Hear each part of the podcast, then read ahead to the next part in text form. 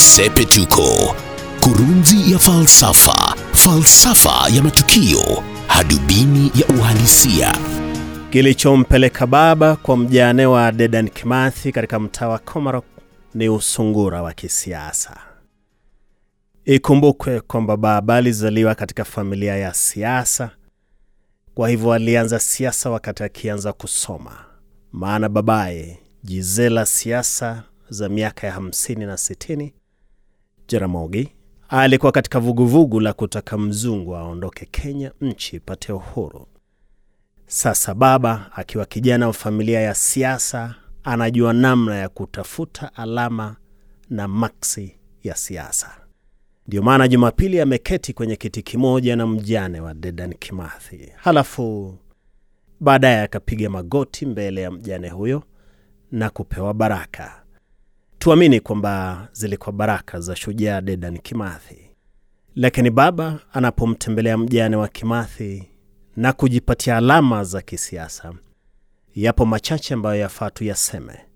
Tutayasema licha ya kwamba baba alitoa ahadi zake, hasa baada ya kufahamishwa kwamba nyumba hiyo aliyomtembelea Mukami Kimathi ni ya kukodishwa wala si yake, na pia akafahamishwa kuwepo michango ya pesa kuwawezesha wahusika kwenye harakati za Mau Mau wajipatie ardhi.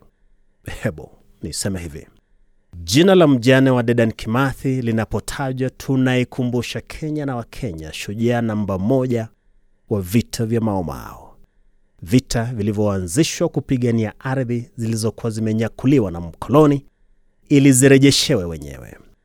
Tuseme Mau Mau haikuanzishwa kupigania uhuru, ilianzishwa kutetea haki za jamii zilizokuwa zimepokonywa ardhi ili zipate ardhi zao. Kwa hivyo Dedan Kimathi anapoongoza harakati za Mau Mau alitaka kurejesha ardhi zilizonyakuliwa hata kabla yeye azaliwe mwaka 1919.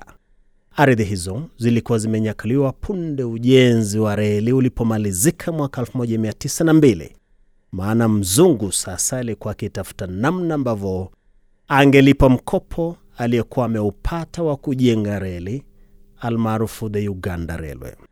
Ikabidi mkoloni afikirie namna ya kuzipokonya jamii ambazo hazikuwa zinajua kusoma na kuandika ardhi, akazibembeleza kwa namna akitumia dini mpya na masomo ya mwanzo mwanzo ya kizungu, halafu akawaleta walowezi kuanza kuleta mimea kutoka nchi za nje kama kahawa na chai na kuanza kuikuza.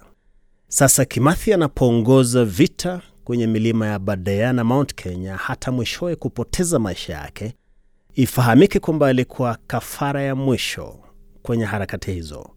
Wapo walioponea chupuchupu kifo kama Harithuku ambao walitumikia vifungo nchi zilizo mbali na kwao. Tunasema hivi maana miaka mitatu tu baada ya Kimathi kunyongwa, waziri mkuu wa Uingereza wakati huo Harold Macmillan akiwa ametembelea Afrika Kusini mwaka 1960 aliliambia bunge kule kwamba upepo mpya waja barani Afrika, upepo wa kuziacha nchi za Afrika kujitawala, na kujitawala kulianzia pale kwenye hatua za kurejesha ardhi za Waafrika kwa Waafrika, walowezi wa kizungu kuanza kuondoka lakini waliondoka baada ya kufidiwa. Kwa hivyo kunyongwa kwa Dedan Kimathi Februari mwaka 1957 kumesalia kuwa kafara, na kwenye roho ya Mkami Kimathi, huo ndio ukweli anaoufahamu. Mumewe atasalia kuwa kafara.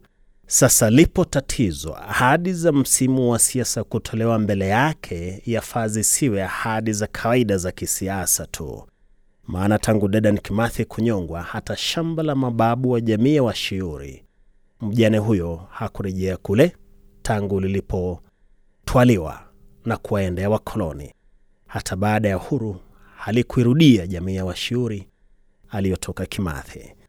Na ndiyo nitasema hivi, sawa na tulivyosema wakati baba alitoa ahadi kwa jamii ya Maasai iliyopokonywa ardhi zao baada ya mkataba wa Anglo-Maasai Treaty wa mwaka 1904. Baadhi ya ahadi anazotoa baba zinayahusu masuala tete, tena yanayoibua mihemko. Kwa hivyo masuala hayo yasiwe ahadi za kisiasa tu kama ahadi za viwanja vya michezo ambazo Jubilee imezitoa mwaka 2013 na hadi leo bado kutimizwa. Tamko la ardhi kwa wakereketo wa maomao lafaa litolewe kwa uzito na kwa mazingatio, huku ikiwepo mipango ya kulitimiza, yasiwe matamshi tu ya kisiasa, maana historia ya ardhi nchini Kenya si ya matamshi tu, imekuwa na suala la watu kupoteza maisha yao. Ndilo Sepetuko. Mimi ni Wellington Nyongesa. Sepetuko, kurunzi ya falsafa, falsafa ya matukio, hadubini ya uhalisia.